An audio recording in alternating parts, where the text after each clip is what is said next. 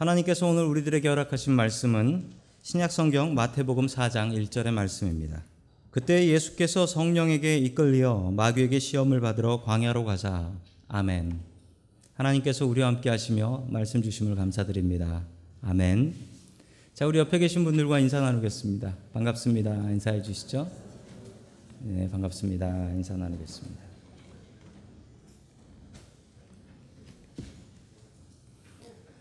오늘 시험을 이기는 방법이라는 제목을 가지고 하나님의 말씀을 증거하겠습니다. 가끔 악몽을 꾸는데 제가 꾸는 악몽 중에 가장 심한 악몽은 이겁니다. 제가 다시 대학생이 되어서 수업에 들어갔는데 가보니까 분위기가 이상한 거예요. 줄을 다 맞춰서 앉아가지고 열심히들 공부를 하고 있는 겁니다. 그래서 제가 친구한테 물어봤습니다. 오늘 왜 이래? 라고 했더니 너 오늘 시험 치는 거 몰라? 아, 지금도 시험 치는 게 겁이 나가지고 제가 꾸는 악몽 중에 가장 큰 악몽이 이거예요. 시험 날인데 준비 안 하고 떨렁떨렁 갔다가 빵점 맞고 나오는 꿈. 시험이 없는 인생은 없습니다. 우리는 모두 다 시험에 듭니다. 혹은 가끔은 의도치 않게 우리가 다른 사람을 시험할 때도 있습니다. 시험이 없는 인생은 없습니다.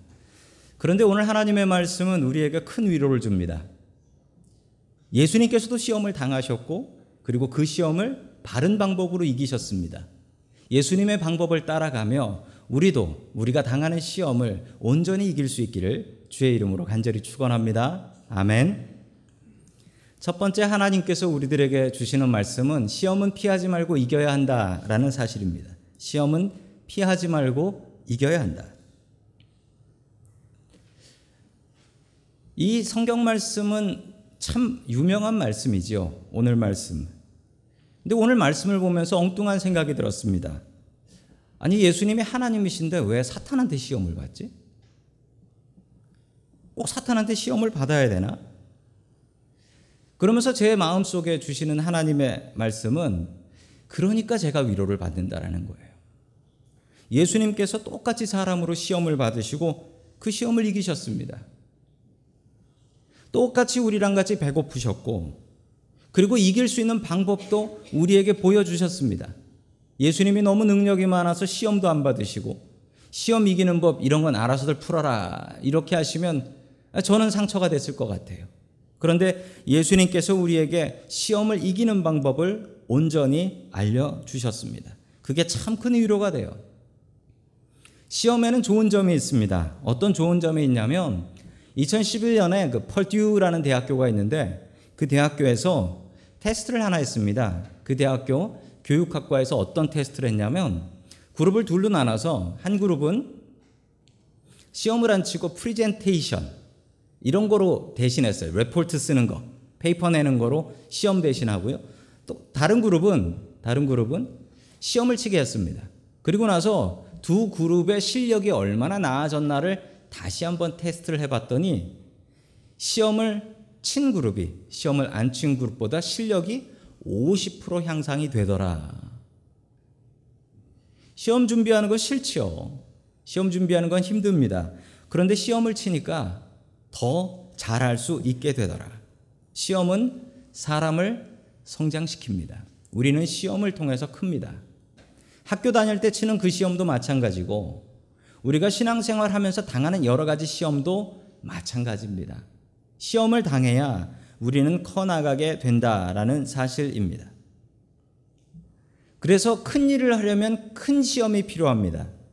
저도 목사가 될 때, 뭐 저희 교단에서는 목사가 되려면 일단 대학교 4년을 나와야 되고, 그리고 신학대학원이라는 3년 대학원 과정을 해야 됩니다. 아주 힘든 과정이에요. 그걸 끝나고 나서 목사고시라는 걸 칩니다. 목사고시. 예, 쉬울 것 같죠? 저도 한번 떨어졌습니다. 목사고시 어려워요. 저도 한번 떨어져 가지고 열심히 공부해 가지고 두 번째 붙었습니다. 의사 선생님들은 어떨까요? 의사가 되기 위해서는 의대에서 열심히 공부할 뿐만 아니라 의사 면허 시험이라는 시험을 칩니다. 그 시험에 떨어지면 아무리 열심히 공부해도 소용 없습니다. 변호사가 되는 건 어떨까요? 변호사가 되려고 공부하는 것도 힘들지만 시험은 그렇게 어려워서 그 한국의 신림동에 가면은 10년, 20년 변호사 되겠다고 공부하는 사람들이 수북합니다. 예수님께서도 시험을 당하셨습니다. 그것이 우리에게 참 위로가 되는데 그 말씀이 우리 마태복음 4장 1절에 나옵니다. 우리 다 함께 봅니다. 시작. 그 즈음에 예수께서 성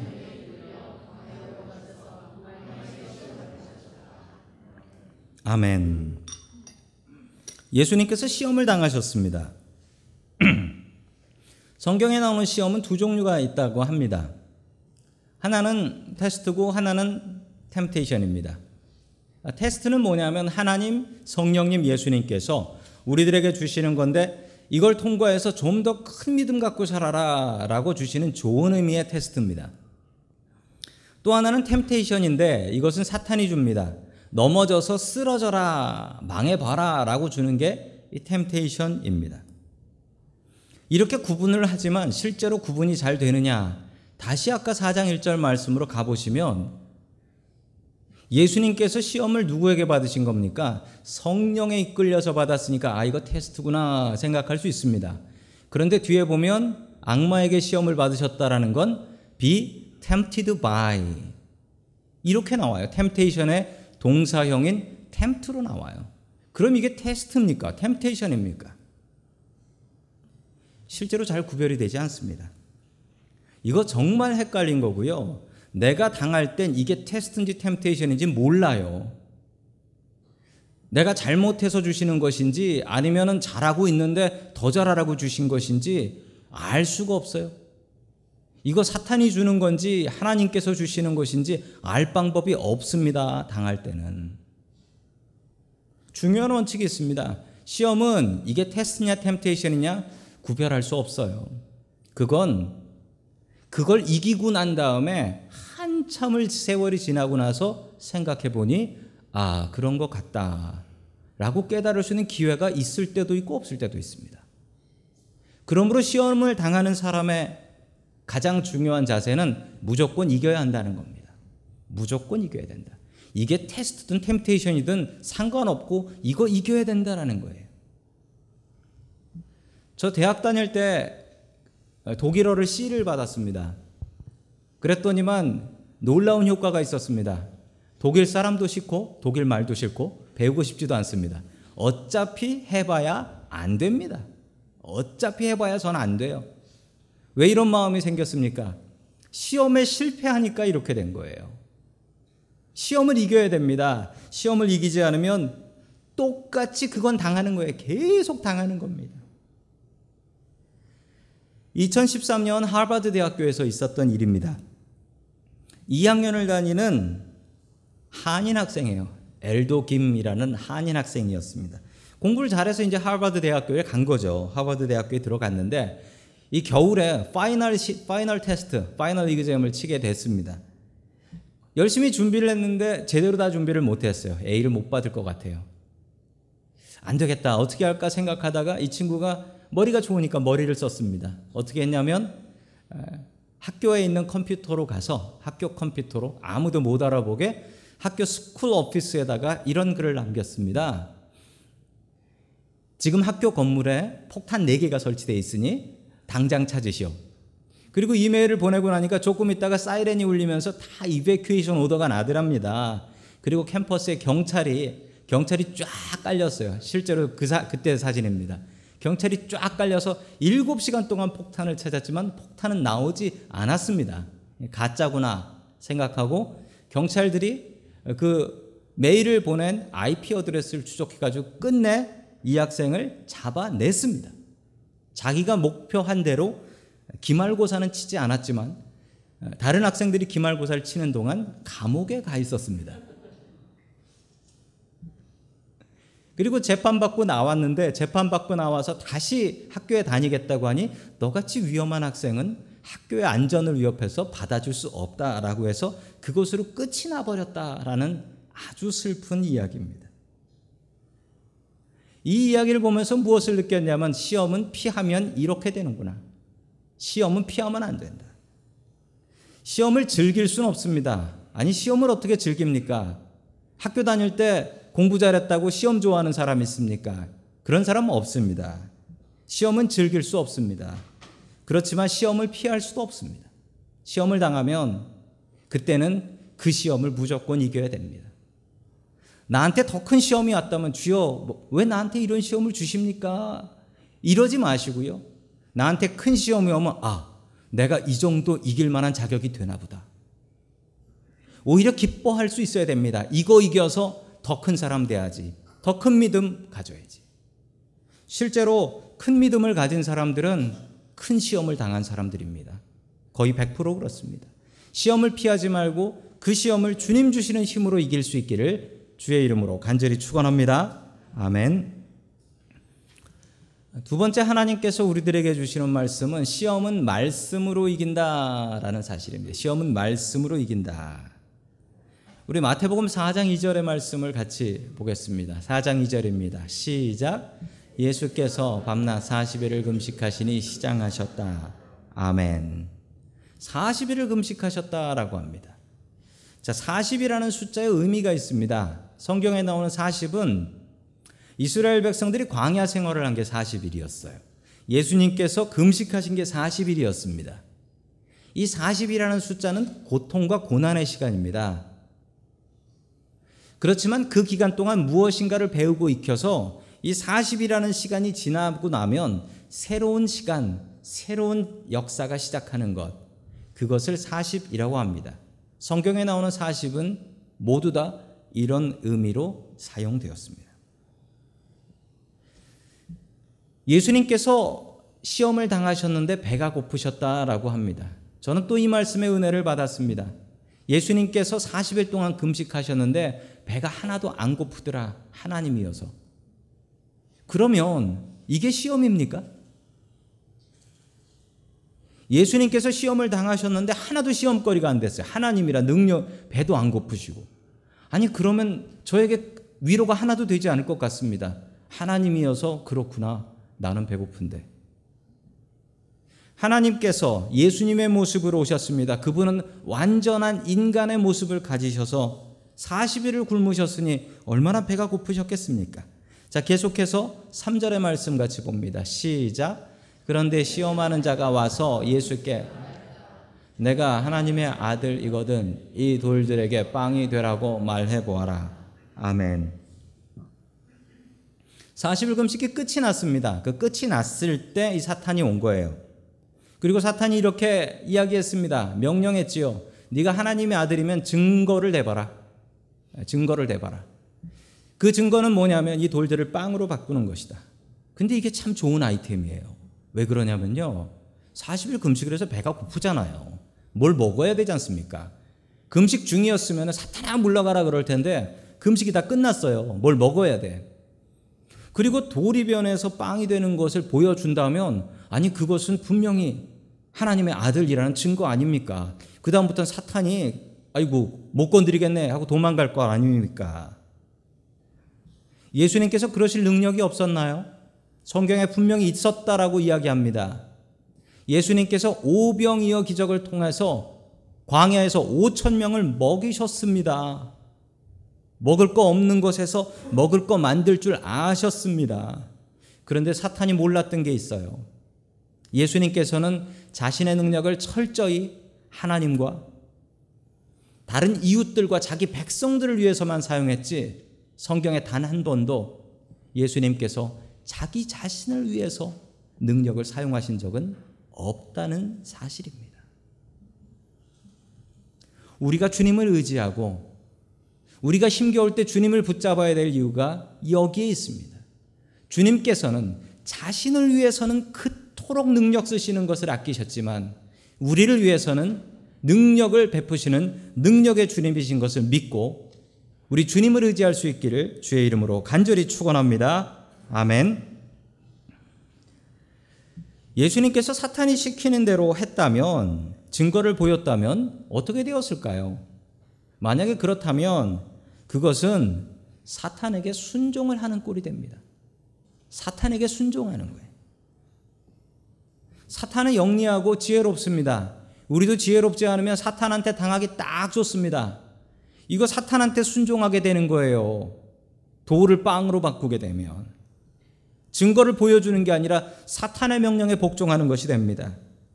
예수님께서는 사탄이 그렇게 시험할 때 사탄의 명령에 순종하지 않으셨습니다. 오히려 사탄의 잘못된 것을 지적하셨습니다. 자, 우리 4장 4절의 말씀 같이 보겠습니다. 시작. 예수께서 성경에 기록하기를 사람이 빵으로만 살 것이 아니라 하나님의 입에서 나오는 모든 말씀으로 살 것이다 하였다. 아멘.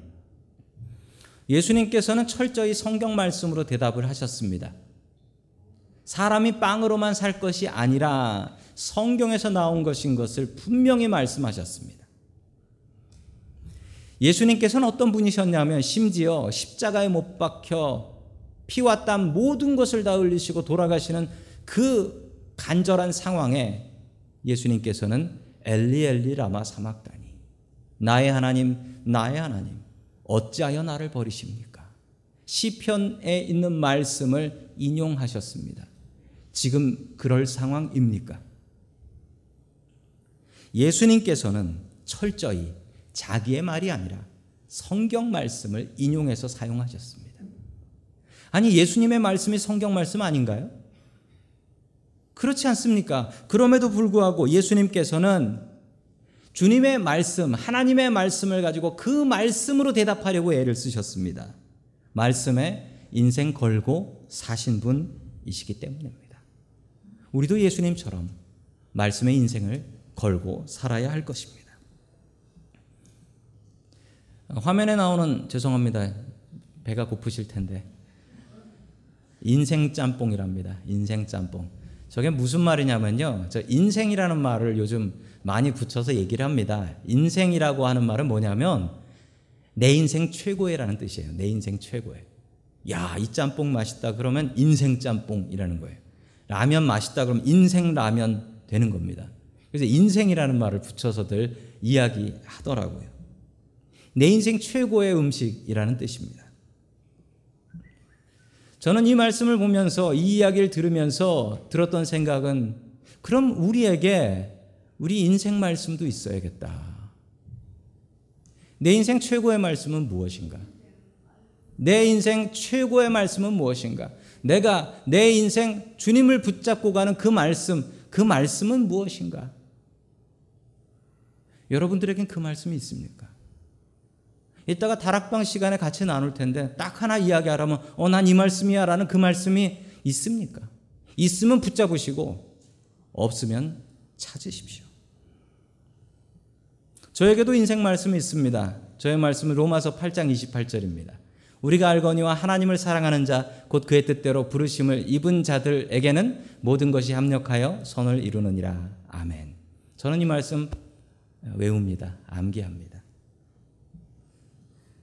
아무리 힘겹고 어렵고 절망스러운 일을 당한다 할지라도 저는 이 말씀을 붙잡습니다. 주님께서 합력하여서 나의 슬픔과 나의 괴로움과 나의 어려움도 주님께서 모두 합력하여 선한 길로 인도해 주시는 것을 저는 지금껏 보았습니다. 그래서 저는 이건 뭐 무조건 믿습니다. 제 인생의 매니저는 제가 아니라 저의 인생의 모든 것을 매니저하는 분은 우리 하나님이시다. 저는 분명히 믿습니다. 성도 여러분들의 인생 말씀은 무엇입니까? 그 인생 말씀을 찾으십시오. 그리고 그 인생 말씀을 붙잡으십시오. 시험은 말씀으로 이기는 겁니다. 시험을 당할 때 어떤 분들은 오기로 이기는 분도 있습니다. 내가 지나보자. 내가 분명히 이길 거야. 이를 갈고 이기는 분이 있습니다. 그런데 그러면 지는 겁니다. 왜 지는 줄 아세요? 그렇게 시험을 이기고 나면 내 마음 속에 내가 이겼다라는 교만함만 남기 때문입니다. 그러면 사탄이 이긴 겁니다. 말씀으로 이겨야 됩니다. 주님께서는 말씀을 보여주셨습니다. 말씀으로 이겨야 그게 진짜 이긴 것이다. 시험을 당할 때 내가 붙잡는 그 말씀으로 그 시험을 이길 수 있기를 주의 이름으로 간절히 축원합니다. 아멘. 세 번째 마지막으로 하나님께서 우리들에게 주시는 말씀은 사탄은 우리의 약점을 파고든다라는 말씀입니다. 사탄은 우리의 약점을 파고듭니다. 예수님께서 세 가지 시험을 당하셨습니다. 첫 번째는 먹는 것, 먹고 사는 것에 대한 문제였습니다. 두 번째 시험은 무엇이었을까요? 우리 4장 6절 같이 봅니다. 시작. 말하였다. 내가 하나님의 아들이거든. 여기에서 뛰어내려 보아라. 성경에 기록하기를 하나님이 너를 위하여 자기 천사들에게 명하실 것이다. 그리고 그들이 손으로 너를 떠받쳐서 너의 발에 돌이 부딪히지 않게 할 것이다 하였다. 아멘. 두 번째 시험은 성전 꼭대기로 올라가서 그 높은 곳에서 뛰어내리라는 겁니다. 아, 그럼 다치거나 죽겠죠. 그런데 그것을 천사들이 지킬 수 있게 네가 한번 뛰어내려 보아라 라는 것입니다. 자, 두, 세 번째 시험은 우리 4장 8절과 9절의 말씀입니다. 같이 봅니다. 시작. 또다시 악마는 예수를 매우 높은 산으로 데리고 가서 세상의 모든 나라와 그 영광을 보여주고 말하였다. 내가 나에게 엎드려 절을 하면 이 모든 것을 내게 주겠다. 아멘. 세 번째 마지막 시험은 권력입니다. 명예와 권력입니다. 다른 사람에게 존경받고 싶은 겁니다. 세상의 맛 중의 맛은 권력의 맛이라고 합니다. 세 가지 시험을 예수님께서 당하셨는데 첫 번째는 먹는 것, 두 번째는 안전, 세 번째는 권력이었습니다. 그런데 이 세 가지가 점층법이에요. 차츰차츰 커지는 거예요. 사람이 먹고 사는 문제가 해결이 안 되면 안전이나 권력은 필요가 없습니다. 배고프면 남의 집 담을 넘어가서 도둑질을 합니다. 맞아 죽더라도. 사람이 먹고 사는 문제는 너무나 중요합니다. 여기 계신 대부분의 분들이 먹고 사는 것 걱정하실 거예요. 먹고 사는 것 제일 중요한 문제예요. 그 다음은 안전입니다. 안전과 건강이에요. 몇 주 전에 제가 좀 몸이 안 좋아서 아팠었는데 정말 죄송하게도 아니 목사가 돼가지고 몸이 아프니까요 다른 기도가 안 나와요. 그냥 건강 기도 하나님 빨리 빨리 고쳐주세요. 이, 이 기도밖에 안 나오더라고요. 사람에게 건강과 안전 문제는 너무나 중요합니다. 그러고 나서 이게 해결되고 나면 그 다음은 사람한테 존경받고 싶어요. 무시당하고 싶지 않아요. 좀 힘 있는 사람이라고 인정받고 싶어요. 이 시험이 사탄이 배열한 이 시험이 정확하게 커지는 시험이고 점점 점점 커지는 시험이고 그리고 예수님 마음속에 있었던 근심의 내용입니다. 왜냐고요? 사탄은 시험이 되지 않을 것은 갖고 와서 시험하지 않습니다. 시험이 되지 않는 것으론 시험하지 않습니다. 예수님의 마음속에 이런 걱정들이 있었기 때문에 예수님을 시험하기 위해서 예수님을 넘어뜨리려고 이것을 가져온 것입니다. 첫 번째 예수님께서는 음식에 대한 걱정이 있으셨던 것 같습니다. 이제 평생 하던 목수일을 그만둡니다. 그만두면 어떻게 먹고 삽니까? 예수님의 아버지 요셉이 보이지 않습니다. 가족들을 먹여 살렸던 가장이 예수님입니다. 내가 돈을 벌지 않으면 우리의 가족은 무엇을 먹고 삽니까? 그때 하나님께서 주셨던 말씀이 이것입니다. 사람이 떡으로만 살 것이 아니요 하나님의 말씀으로 살 것이니라. 아멘. 걱정하지 않았고 굶지 않았습니다. 가족들도 굶지 않았어요. 또한 두 번째로 예수님의 마음속에 안전과 건강에 대한 염려가 있었던 것 같습니다. 사탄은 그것을 공격합니다. 예수님께서 전도하러 다니시면서 얼마나 많은 사람들이 예수님을 죽이려고 했습니까? 심지어 절벽에서 넘어뜨려서 죽이려고까지 했습니다. 예수님께서는 이것이 두려우셨던 것 같습니다. 그러나 하나님께서 도우셔서 십자가의 죽음의 그 자리까지 안전하게 가실 수 있었습니다. 그리고 마지막으로 권력에 대한 시험은 얼마나 많았습니까? 예수님께서 높아지려고 하지도 않는데 사람들이 왕으로 세우려고 그래요. 아니 죽은 사람 살리고 없는 것을 가지고 사람들을 먹였을 때 저 사람 왕으로 세우자. 사람들이 왕으로 세울 때 그냥 가만히 있으면 왕이 되는 거예요. 높아지려고 하지 않아도 스스로 높아지는 겁니다. 그 시험을 예수님께서는 이기셨습니다. 잘 통과하셨습니다. 그러고 나서요, 예수님께서 공생애를 사시면서 단 한 번도 먹을 것으로 염려하지 않으셨고, 단 한 번도 안전으로 염려하지 않으셨고, 단 한 번도 권력으로 염려하지 않으셨습니다. 왜냐고요? 시험을 통과하셨기 때문입니다. 한 번 통과한 시험은 더 이상 칠 필요가 없습니다. 시험에 들지 않아요. 시험을 피하는 방법도 있습니다. 피하면 맨날 지는 거예요. 그런데 시험을 통과하면요, 더 이상 그것은 나에게 시험이 되지 않습니다. 다시는 그 시험 칠 필요가 없어요. 저는 어렸을 적부터 돈을 좋아했다고 합니다. 그래서 제가 울면 저희 어머니께서 달래지 않으셔고 돈을 주셨습니다. 그러면 울다가도 뚝 그쳤대요. 지금은 안 통하니까 그런 시험 저한테 하지 마십시오. 군대를 제대하고 회사를 들어가게 되는데 회사 갈 때도 그냥 무조건 돈 많은데 어느 회사를 가야 되겠다라는 생각도 없었습니다. 무조건 돈 많이 주는데 찾아서 들어갔습니다. 회사를 다니다가 하나님의 부르심을 받고 신학교를 가야 되는데 제 마음속에 가장 큰 걱정은 돈 걱정이었습니다. 돈 걱정. 이거 해가지고 먹고 살 수 있을까라는 생각이 듭니다. 우리 목사님들, 전도사님들 어렵게 어렵게 사는 걸 제가 너무 잘 봤기 때문에 내가 저렇게 살 수 있을까라는 걱정이 들었습니다. 그때 주님께서 저에게 주셨던 말씀이 이 말씀이었습니다. 사람이 떡으로만 살 것 아니요 하나님의 말씀으로 살 것이니라. 제가 이 말씀에 아멘 했습니다. 그러고 나서 주의 종이 되었는데 그 이후로는 다시는 돈으로는 시험이 들지 않더라고요. 돈 걱정하지 않고 삽니다. 돈 걱정은 다 저의 아내에게 줘버렸기 때문입니다. 매년 연말 당회를 하면 사례비 건의 얘기가 나옵니다. 당회를 하면서 사례비 건이 나오는데 그 사례비 이야기가 나올 때 딱 한 사람이 제 사례비 올리는 것을 방한대 하시는 분이 있습니다. 제가 그분 이름을 꼭 밝혀야겠습니다. 누구냐면 접니다.